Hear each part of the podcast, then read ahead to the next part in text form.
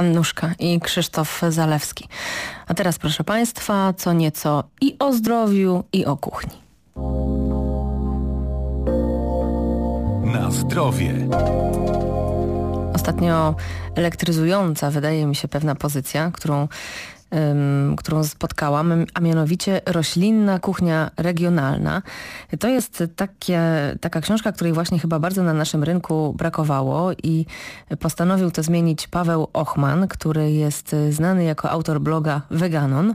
Napisał książkę, która właściwie zawiera wiele takich przepisów, które są pewnie Państwu doskonale znane, jeśli chodzi o te nasze różne regiony i różne smakołyki regionalne, ale tym razem jest to mm, taka propozycja przepisów, które są właściwie wyjątkowo tylko roślinne, nawet nie wegetariańskie, ale właśnie wegańskie.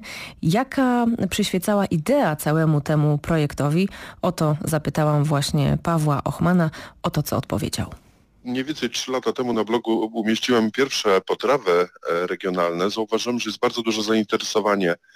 Wiele osób mówiło, że nawet będąc z danego obszaru nie zna danych potraw i to wydało mi się bardzo mobilizujące, żeby pokazywać wszystkim, e, że w danych regionach są wspaniałe potrawy, czyli trochę pokazywanie, trochę edukowanie, ale również i ocalenie niektórych potraw od zapomnienia, żeby po prostu zostały gdzieś spisane i przechowane dla kolejnych pokoleń. A czy dużo musiał Pan wprowadzać zmian do tej naszej kuchni tradycyjnej, żeby faktycznie przepisy były takie no, w zgodzie z Panem? Większość potraw kuchni naszej regionalnej to są potrawy wegetariańskie, gdzie tych zmian nie musiałem aż tak dużo wnosić, ponieważ jeżeli było używane mleko krowie, to wystarczyło zastosować mleko roślinne, napoje roślinne, sojowe, owsiane lub inne, a jeżeli chodzi o, o, produkty nabiałowe typu twaróg, to bardzo łatwo było zmienić e, dodając tofu, które ja wiem, że kojarzy się niezbyt e, smacznie, ale proszę mi uwierzyć, że jeżeli tofu zmiksujemy z sokiem cytrynowym, z cukrem, czy nawet z wanilią, to jego smak e, staje się kompletnie inny, bardziej taki właśnie twarogowy, bardzo lubiany przez osoby nawet, które nie przepadają za tym produktem. Jeżeli chodzi o jajka, to tutaj sprawa też była prosta, bo w przypadku wypieków zastosowanie musu dyniowego, czyli zmiksowanej dyni po upieczeniu.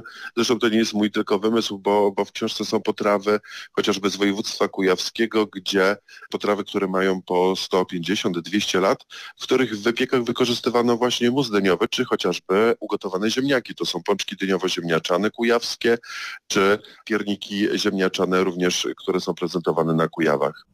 Z książki wiemy, że spotykał się Pan z takimi osobami jak na przykład gospodynie z kół gospodyń wiejskich, które się chętnie przepisami dzieliły, a jak później reagowały na te wprowadzane przez Pana zmiany? Powiem, że zaskoczenie było niesamowite, dlatego że w większości pani powiedziały, że albo smakuje identycznie, nie mogły wręcz uwierzyć, albo że jest bardzo, bardzo podobne, a nawet usłyszałem e, jedną opinię w przypadku jednego dania, że jest nawet lepsze niż, oczywiście to była, myślę, że to była skromność pani, ale te opinie były bardzo dla mnie budujące i, i tak naprawdę mówię, motywowały mnie do tego, żeby, żeby robić te potrawy i umieszczać je w książce. No i teraz jeśli chodzi o nasz cykl na zdrowie, to pytanie kluczowe, czy ta kuchnia jest zdrowa? Zdrowsza od tej naszej tradycyjnej. Na pewno nie należy stawiać e, znaku równości między weganizmem a zdrowym odżywianiem, bo tak jak w każdym sposobie odżywiania e, można odżywiać się zdrowo, ale można też i popaść w różnego rodzaju e, schorzenia, jeżeli nie stosujemy tak zwanej zrównoważonej diety. Tak samo można w przypadku kuchni roślinnej, tak samo i w kuchni tradycyjnej w cudzysłowie nabawić się takich przypadłości. Natomiast kuchnia roślinna na pewno daje wiele takich składników, których bardzo rzadko stosujemy w takiej tradycyjnej kuchni, czyli więcej jemy warzyw, warzyw pieczonych, ale przede wszystkim warzyw surowych również, czyli dostarczamy tych składników takich nieprzetworzonych, nie stosujemy nasyconych tłuszczy zwierzęcych, stosujemy głównie oleje, oleje tłoczone na zimno, szczególnie te oleje nasze regionalne, czyli oleje leniane, oleje rydzowe, z krotosza, z pestek nawet porzeczek, więc na pewno ta dieta daje większe możliwości zdrowotne niż dieta tradycyjna, ale tak jak mówię, pod warunkiem, że jest zrównoważona. Paweł Ochman o tym Państwu opowiadał oraz oczywiście o swojej książce Roślinna kuchnia regionalna. To nowa propozycja, a przypomnę, jeśli chodzi o Pawła Ochmana, jest on autorem pewnie znanego Państwu bloga Veganon. To już właściwie wszystko w naszym cyklu. Jeżeli Państwo mają jakieś pytania do pana Pawła Ochmana albo dotyczące tej właśnie książki, to zapraszam agnieszka.furtak małpa polskieradio.pl za 11 minut, godzina ósma.